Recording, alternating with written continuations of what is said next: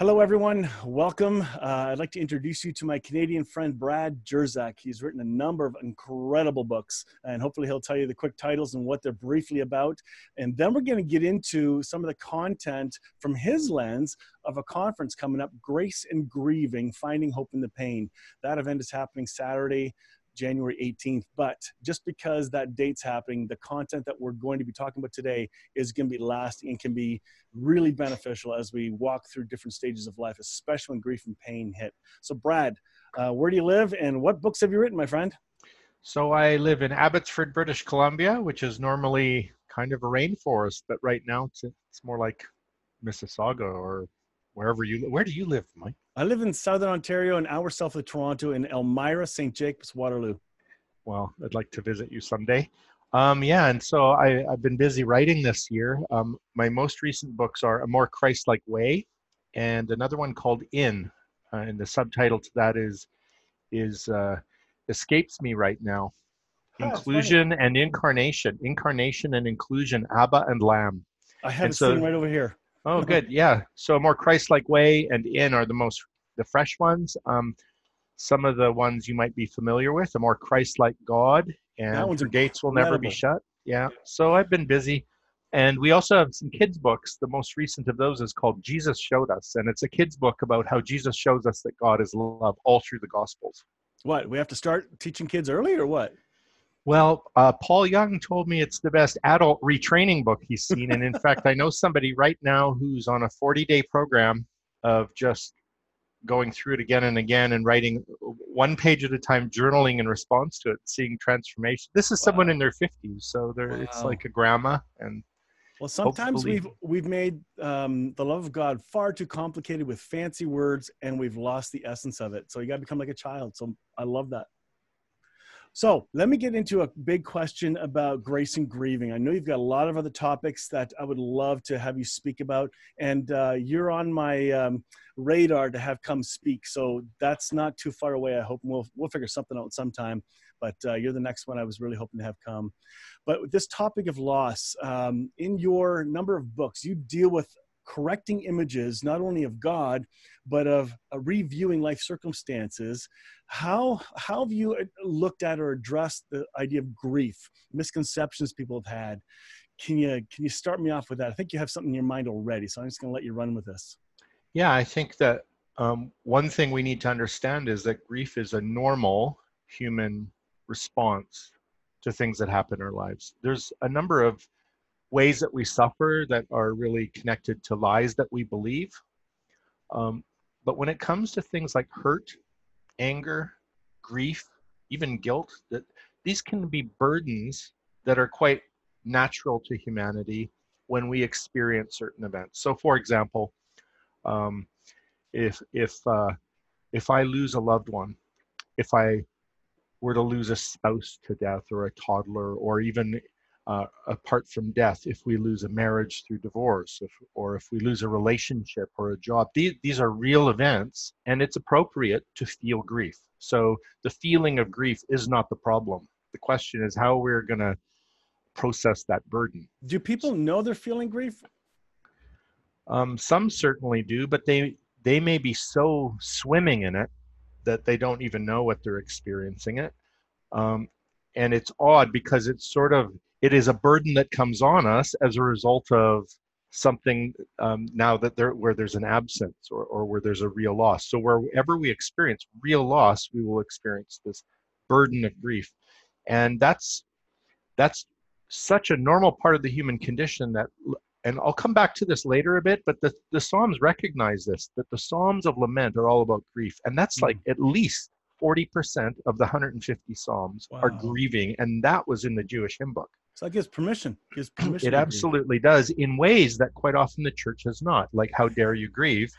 You should be over this already. And maybe we'll give people a little bit of grace and space to grieve for a few weeks or months, even let's say widows or widowers. But our experience of it is, even if you're tra- um, even if even if you're processing grief in a very healthy way, it's normal for that process, without even getting stuck, to last at least eighteen months um, before you see a big shift. And so sometimes the church has said, look, at, do, you, do you believe in Jesus or not? You know, I, there's, do you believe in his power or not? Why, why aren't you happy yet? It's like, well, my spouse died a year ago.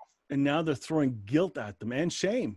As if, shame. Wait a minute, uh, maybe, maybe I'm not processing this right. Maybe I've done this wrong. And people are not comfortable with somebody being uncomfortable. Right. And may, maybe I'm even a bad Christian, you know? Yeah, and so then what happens is in that kind of a culture, you end up repressing the grief.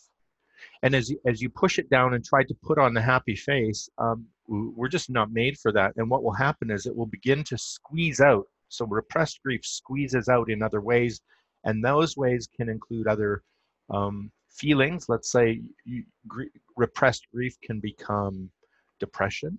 It can become anger, but then also repressed grief can turn into um, coping mechanisms. We, you've got, if you're not allowed to express it, you need to cope with it. And then that's when we might see people um, uh, trying substance abuse or, or whatever uh, addictive behaviors just to sort of numb the grief. So all of this happens when we, when we don't, in a sense, welcome the grief and bring that grief into the presence of God where, where grace can do its work on it.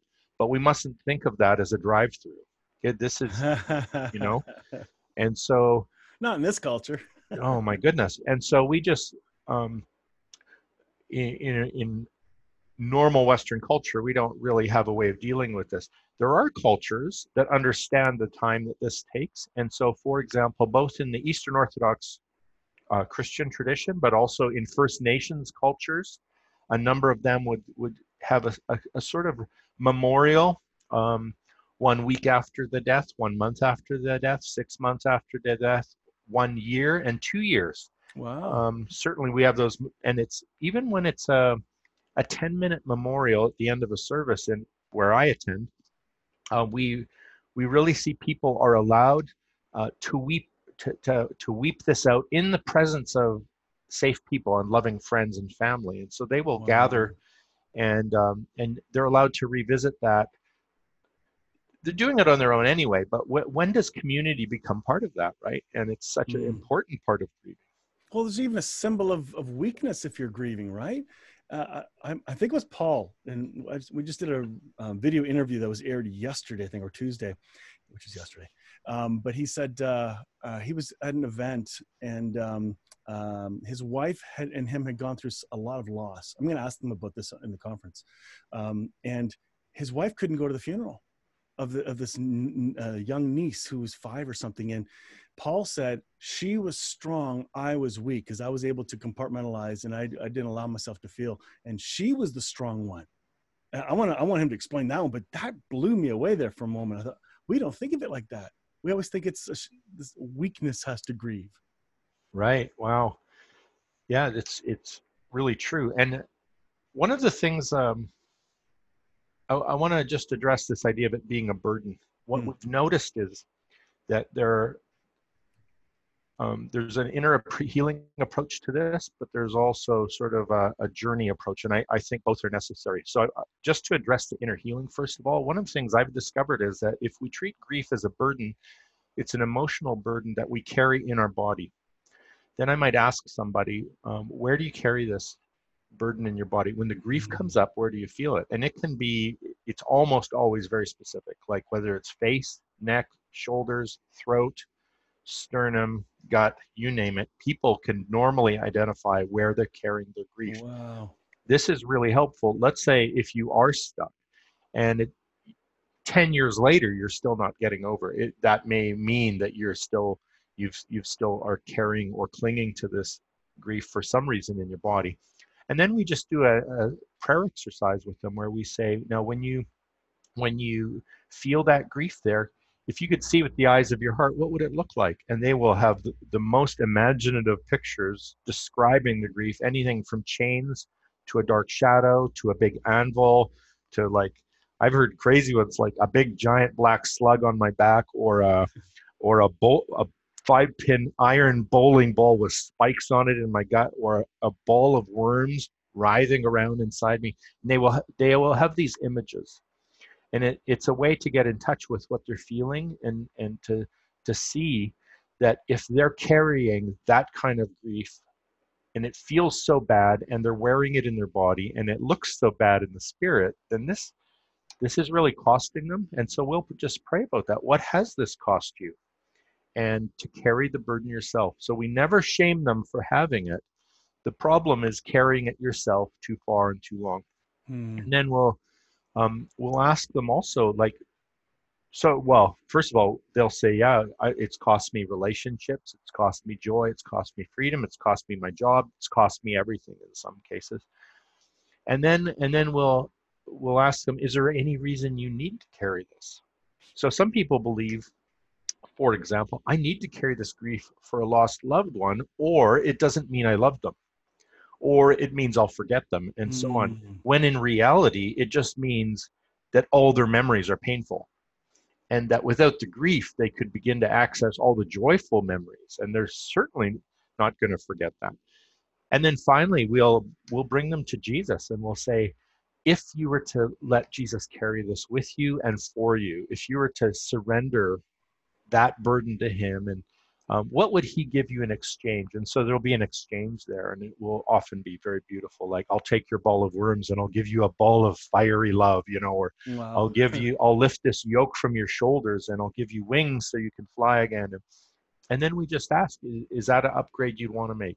This is Isaiah sixty-one. I will, trading our, our garment of, or uh, the, the grief for joy, and, um, getting a garment of praise instead of a spirit of heaviness, and beauty instead of ashes. So we see that part of the Messiah's anointing is to make these upgrading exchanges. And so with grief, we do that all the time. And that's one of the approaches we take to it, inner healing. Wow. Yeah, the inside stuff. People don't realize it and how they've suppressed. And I, I know I, I've been through stuff in my life, no time for sharing that. That's not the point of today, but I've learned through some counseling how repressed it was and how I tried to put it away with vices. Uh, even when I started my counseling, I started to increase my alcohol intake, and it was not good, you know, because my, and then my counselor helped me see I was doing that so I didn't have to feel anymore. Right. You were and medicating. It's just... And it's not like you're a bad person. It's not a moral problem at all. It's a medication problem. It's like, yeah. you, and so. Well, when I was told that, yeah. it almost, it almost was like chains fell off instantly. Wow. And I was able to continue counseling, and uh, three years of counseling has brought me through a lot of tremendous healing. So now I get to help others in their journey too. And it's, right. it's quite incredible. So when you mention three years, that means we're not just, again, not just doing like my little prayer exercise really can help, but that's one layer. You may need to journey this out, and you need permission to do so. Yeah. And mine there's was, ways mine was process. Related to abuse. That was mm. sexual abuse, just like with Paul Young. And so that took a little longer, and I'm fifty-one now. So forty-five years of not resolved stuff. Right. Right. Yeah, that's not going to go away with the snap of the fingers. But, no. Um, in your union with Christ, you can begin to to release it layer by layer, right? You had mentioned some Psalms before that you'd like to uh, touch on uh, where you have encouraged people. Do you want to get into that? Sure. And um, so I'll even use a specific story, and then I'll read you these two short Psalms. So this specific story is about a girl who um, she she became a Christian when she was fourteen. And then the day she became a Christian, she fell ill. And it it was uh, chronic fatigue and fibromyalgia set in from that day on. So talk about talk about a, a robbery. Inviting Christ into your life, and this is the gift I got. And what happened is I only met her in her early twenties. And so she had lost, her grief was over, all her teen years were lost. She could not experience any of the things that teenagers would hope for. Um, and so much of the time she was bedridden, or she must have been when she, angry. Oh yeah. Hurt, anger, but, but under that was the grief, right? And that needed to be expressed. So I met her at this discipleship training school where she'd sort of forced herself to get there, and then she'd stay in her room, but as much as she could, she, she was trying to fight. Um, and so she would come to the odd session. And finally I had a one-on-one, and she just told me her story. And I, I just, I felt so horrible. And I thought, I can't fix you. I have a, I have a list of people I pray for with chronic fatigue and fibromyalgia.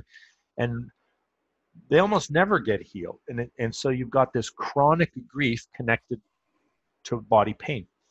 So, um, but I had a, I had a, what I now see in retrospect as a nudge from the Spirit. And um, she happened to be from Quebec. So I said, let's read Psalm six together. I can't help you, but what I could do is hold your hand and cry with you. And I want you to read Psalm six out loud in your first language, which was French.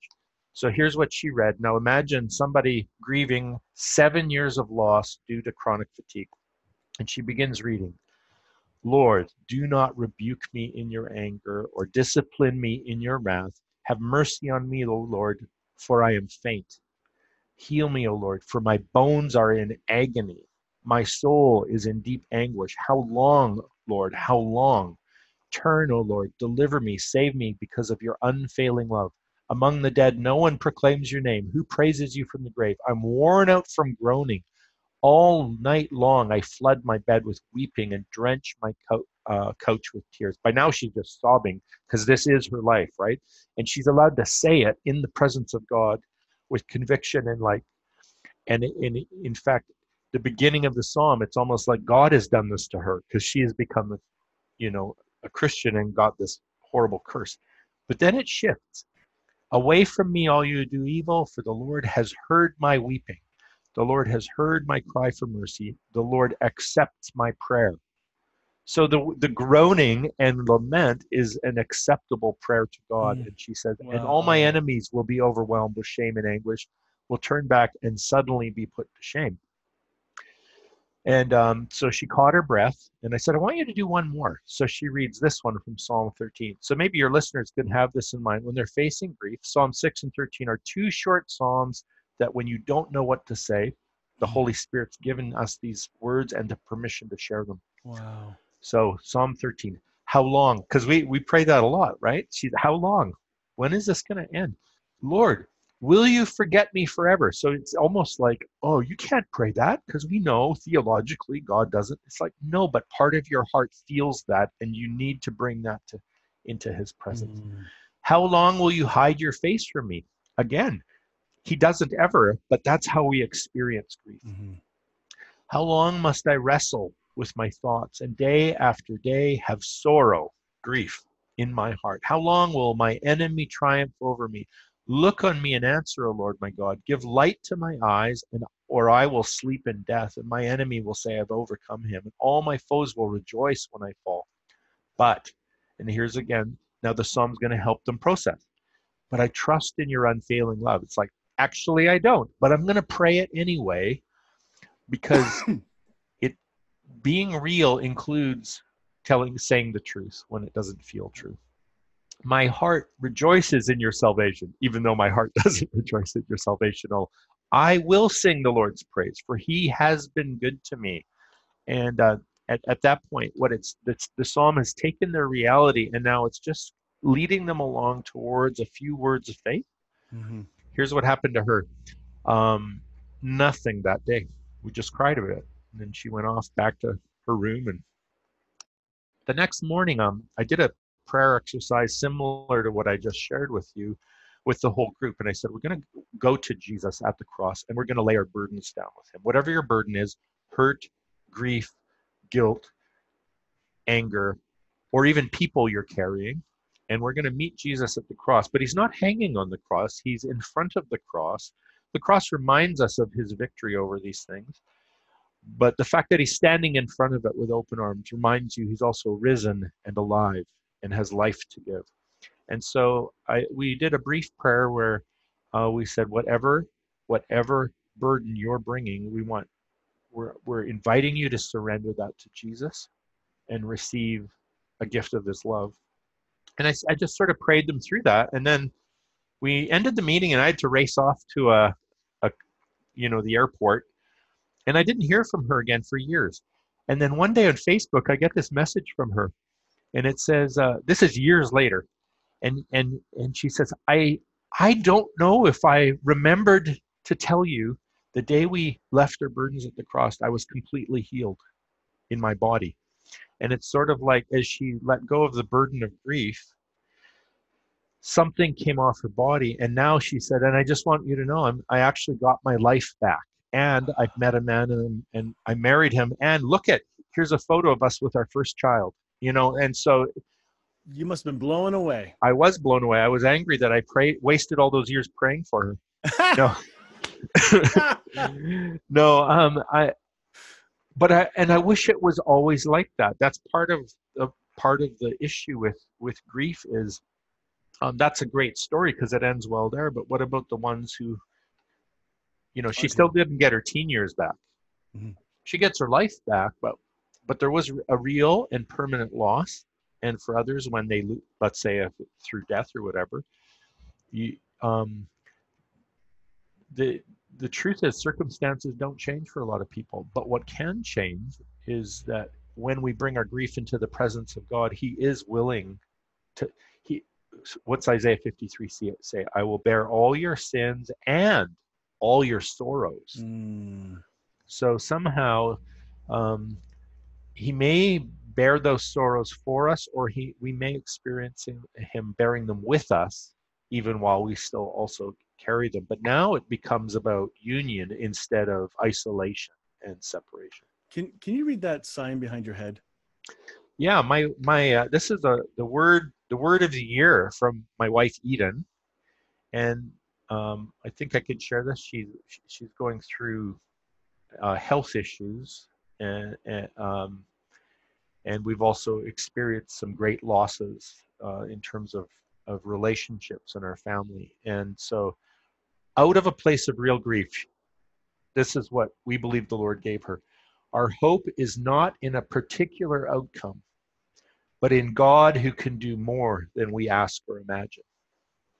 And so um, that means we have to surrender the means by which he brings his mercy into our lives, into his care. So mm. we absolutely, we pray, Lord, have mercy a lot. What we mean by that is that whatever our grief, whatever our situation, we believe absolutely in the infinite mercies of God pouring down on us like um, Niagara Falls. And, and when we say, Lord, have mercy, we're not activating his mercy. It's more like we're purposely coming under the waterfall and orienting ourselves to receive that mercy, but you don't get to dictate what that will look like. And sometimes we're what? We, but we're we, control freaks, right? So we have expectations about if God is good, it must look this way, and it what didn't look this way, so maybe He's not good. But what she's saying is, no, God or is you, God. Or is you good. Say, I want what they had. I want their answer. Yeah, yeah, and fair enough. Like, let's say this: um, we can grieve that. You know, we didn't get their answer. This. This this girl got um, freedom from chronic fatigue, and this one didn't. And she would fair. It's fair for her to wish she had been healed, but mm-hmm. um, I wonder what mercy could look like for her in the midst of that. And it will have something to do probably with community and fellowship, both with people and and with God, uh, and understanding that the Bible says that he was a man of sorrows, acquainted with grief. There is nothing we grieve that Christ has not directly experienced. And I'm not just talking about his own grief. Grief, Jesus grieved stuff in his life. But I mean, he's directly united with our grief. He knows those losses in in his at the very deepest levels of his soul, where he chooses never to repress them or numb them. I, I have talked to, at many funerals uh, about the story of Jesus showing up late for his best friend's funeral. Not just ten minutes, like four days late. Mm-hmm. And if Jesus is the Son of God, fully God and fully man, why in the world did he weep? Mm-hmm. And so far, the conclusion I've arrived at is because he's fully human too. Yeah. And he identified with the pain of those. He didn't say, oh, you guys stop it. You don't have to feel that because I'm going to raise from the dead. Get over it. He was in the moment. He felt everyone's grief around them. He was focused on who was in front of him. And that's a lesson for all of us. I don't know. I did, that was that was pretty cool. When I first caught that, it changed the story for me. Yeah, that sounds exactly right to me too. Um, that for him to be fully human means uniting himself to the fullness of the human experience and and and not um, sort of this aloof Jesus who actually dehumanizes the grieving process. That's just not him. I, I, if I'm not mistaken, I just saw a post yesterday, I think, that you talked about one of your books being about surrender. Yeah. If somebody is struggling with not just grief, but letting go, is is this book that you're referring to about that? Yeah, if they get A More Christ-like Way, um, the key passages in there about this are... It's probably backwards on the screen, but oh well. No, it's, it looks right to me Good. Anyway. Um, so I noticed yesterday that I the word surrender came up ninety-six times in the book. That's and I'm like, lot. Wow, this, I guess this is a big deal to me. And it came up in a lot of different topics, everything from from prayer to grief, to addictions counseling, to an enemy love, um, and all of these kind of really hard things. And really the prototype for this is Jesus Christ himself in the Garden of Gethsemane. Mm-hmm. And he, so he bears, the, he's not weeping because he's going to die the next day. He's weeping because he's bearing the sorrow of all people all t- at all times in that moment, mm-hmm. and willingly so. And so, so that's a pretty big deal. Um, here's the dilemma. Um, when people are facing um, especially enormous grief, they can confuse surrender and resignation. Let's say someone has terminal cancer, for example, and I may even mention this in the book, uh, about a child who was dying of cancer. And so on the one hand, you, you don't want to just resign yourself to the cancer, you want to fight it. But on the other hand, sometimes in our fighting it, we won't allow ourselves to grieve.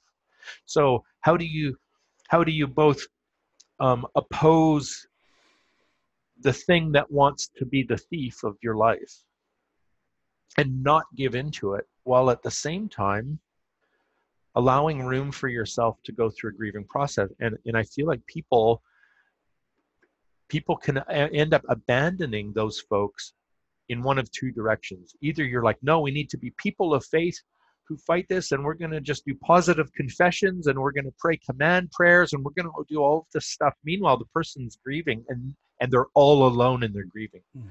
The other is, we may just resign to the cancer. It's like, okay, we're going to go through this grieving process, and now they've been abandoned. No one's praying for healing for them. It's like, but how do you pray for healing and pray for and process grief at the same time? Here's here's what I believe. Rather than resigning to the grief, and rather than denying the grief, so that's the two ditches. I resign to the grief, or I'm in denial of the grief. Instead, I surrender. And what I do is I surrender myself to the care of a loving God. And I pic- I literally picture putting myself or my loved one in his hands. Mm. Surrendering to his hands is, is a way uh, to enter the grieving process, but it may also be the their best chance of being supernaturally healed. But doesn't so that, does that surrender and discount? Doesn't that require you then to take these this control and open it and say, Father, take out and put in whatever you want. I surrender. Yeah, that's exactly right. We, I, in fact, in the book, I go, I use, I use hands as the illustration where we move. It's, it's a three part move in my case, and this would be certainly true in in, uh, in twelve-step recovery, for example. So you move from clenched fists of self-will and control, which are usually the cause of the problem in the first place. Hmm. Um, and then uh, let's say with an addict, for example, they're, they're going to bottom out. Now, bottoming out doesn't mean, doesn't technically mean life must get as bad as it can possibly get. Bottoming out is when you go from clenched fist to limp wrists. Uh, uh, uh, where, and that can become just despair, mm-hmm. but it, um, you come to the end of yourself. And you realize I'm powerless over this and I can't control it anymore. But then we, third part, then you roll the hands over into surrender and receive. Okay, I'm stealing that. Please do. And so, so clenched fist, limp wrist, open hands. And so in the open-handed thing, what I'm saying is we're surrendering our lives and our will to the care of this loving God. But in, in, in opening our hands to do so, we are actually maximizing what we can receive in terms of grace. Have you got time for one more question? I sure do. Um, somebody asked me recently, um, a funeral director asked me, how do you handle Christian joy boys or joy girls who put on a plastic smile and say, well, I'm supposed to be a Christian and be happy that they're in a better place. And they don't, they're, they kind of feel like they're not allowed to grieve because they're Christians, and they're, they're, in my mind, they're totally screwing up what Christianity really is. And they've, I don't know where they're getting this stuff from. I'm sure you've seen it. Do you, do you understand my question? Yeah. The worst case I ever saw that was, we, we were, I was at an open, I, I was the minister at an open casket funeral for a baby that had died. We're talking about not quite two years old, and they had the casket open, and we're looking at this little doll-like figure. And then, and then we go to the, um, that was bad enough. It was so hard, so hard. And, but then we went to the, what do you call them? Cemeteries. We went to the yep. cemetery. They closed the casket, and you could just feel something, right? And then they're lowering the casket into the dirt, and then they're take a shovel, and then a pe- the dirt goes on top of the casket. And so we're very aware, because because it had been an open casket, of what's happening. And and so um, the the wife absolutely fell apart at that point. And but the husband went into Pentecostal joy boy. Oh. Praise the Lord. Hallelujah. He's this is his kid at at the cemetery. And hallelujah. Praise the Lord. Praise the Lord. And you can you, you could just see this guy is about to blow up, but this is his way of not. And and I don't um it didn't end well, let me put it that way, uh, for that family. And it, it was very sad. And and uh, eventually um, you know, my suspicion is someone like that, Um, if they don't have a breakdown, they'll certainly need to use coping mechanisms and, and addictions to deal with it. But what to do about it, I, I hardly know. Um, I may, I but may it's have not is not a healthy expression at all. Oh, good I'm Lord, no. You to say. No, that that's so. It's so dehumanizing. It's so about escape at that point. We're escaping right. reality instead of accepting what is. And I'm not saying that we accept in the sense of affirming the power of death or something like that. But we yeah. do have to say that here is reality and what we're facing, and we're going to face that reality in the presence of loving God. But often we've we've sh- we've shifted that to like pretending that. In in so my good friend Lori Martin, uh, who has lost a daughter. Uh, She said what she's seen in a lot of believers is they do the rah-rah thing, and they think it's that they're triumphing in the resurrection, but they're still stuck at the triumphal entry because they've not passed through wow. the crucifixion. And so when someone I like that, and um, and so when you try to prop up triumphal entryism, um, I believe that becomes toxic, and I would say exhausting. And so sometimes I've been able to crack through denial, not like Doctor Phil does. It's like his thing is, how's that working for you? Yep. You know, um, all in ten minutes. yeah. But I, what I do is I'll, I'll try and go through the empathy door and empathize with feelings that they're not allowing themselves to have. And the question yeah. I, I will say is like, so what are you experiencing? And they're, and whatever they say, even if it's like, I'm just like, I'm just all in for Jesus, and, you know, he's the victor and all that, or it's just by asking them, they may, they may open their hearts. But here's the magic question. I think it's like, oh, it's not a question. Well, it is sort of, I'll say that must be exhausting. And then you just see their bodies go, and, and when they, when they can admit how exhausting it is to the soul to, to really bear that grief themselves by trying to compartmentalize it, hide it. I'm like, what if he, what if Jesus wants to carry that for you? So I would say grief is absolutely allowed. It's absolutely human, um, but you don't need to bear it on your own. I'll bear it with you, and we'll bear it as far as the cross, and then we'll see how Christ will want to bear it. And so co-suffering love is a word I use a lot. Co-suffering love. That is, he uh, he he doesn't stuff suffer instead of us so that we are not supposed to suffer. He suffers with us and in us as we suffer, and yet somehow that can lighten the yoke. Wow. Well, thank you.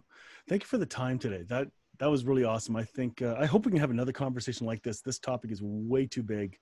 And I think more people need help, because that guy who used that, uh, you know, praise the Lord, somebody taught him to say that. What? Yep. Children don't say that.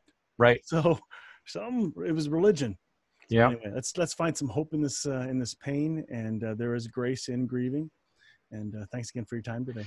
Do get a Paul Young hug at the conference, because that, that will, that will go a long ways. The grand embrace of God embodied in my friend, um, is a is a good model for what's he's a walking hug. Yeah. Awesome. All right, we're going to end this off here. I'll stop the recording, but thank you so much, Brad. Brad Jerzak, author of A More Christ-like Way, um, ordered off Amazon uh, ASAP. It's a great read. So are those other books. Oh, by the way, ha, Paul Young did the foreword. Ha, I just noticed that. Indeed he did. Best part of the book. Okay. Okay. All right, we're uh, ending this here. Thanks, everyone, for taking time to uh, tune in and listen to this uh, really important topic.